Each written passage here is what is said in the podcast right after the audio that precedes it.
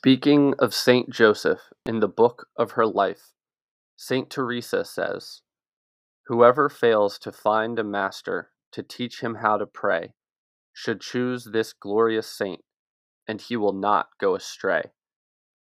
This advice comes from an experienced soul. Follow it. Have confidence in your guardian angel. Treat him as a lifelong friend. That is what he is, and he will render you a thousand services in the ordinary affairs of each day. Win over the guardian angel of that person whom you wish to draw to your apostolate. He is always a great accomplice.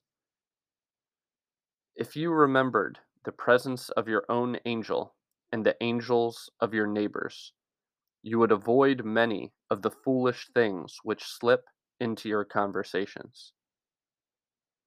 You are amazed that your guardian angel has done you such obvious favors, and you should not be amazed.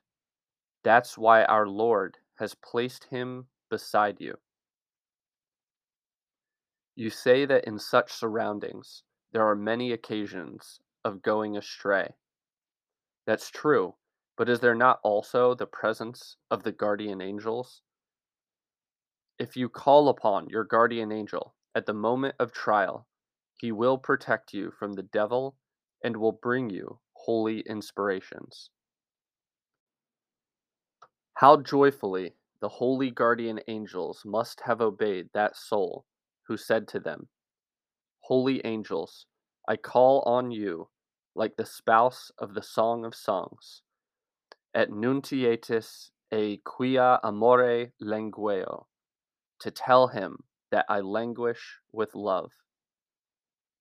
I know you will be glad to have this prayer to the holy guardian angels of our tabernacles.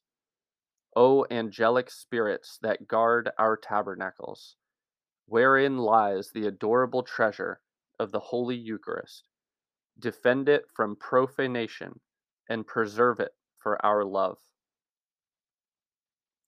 Drink at the clear fountain of the Acts of the Apostles. In the 12th chapter, Peter, freed from prison by the ministry of angels, comes to the house of the mother of Mark. Those inside will not believe the girl, who says that Peter is at the door. Angelus ejus est. It must be his angel, they said. See on what intimate terms the early Christians were with their guardian angels. And you?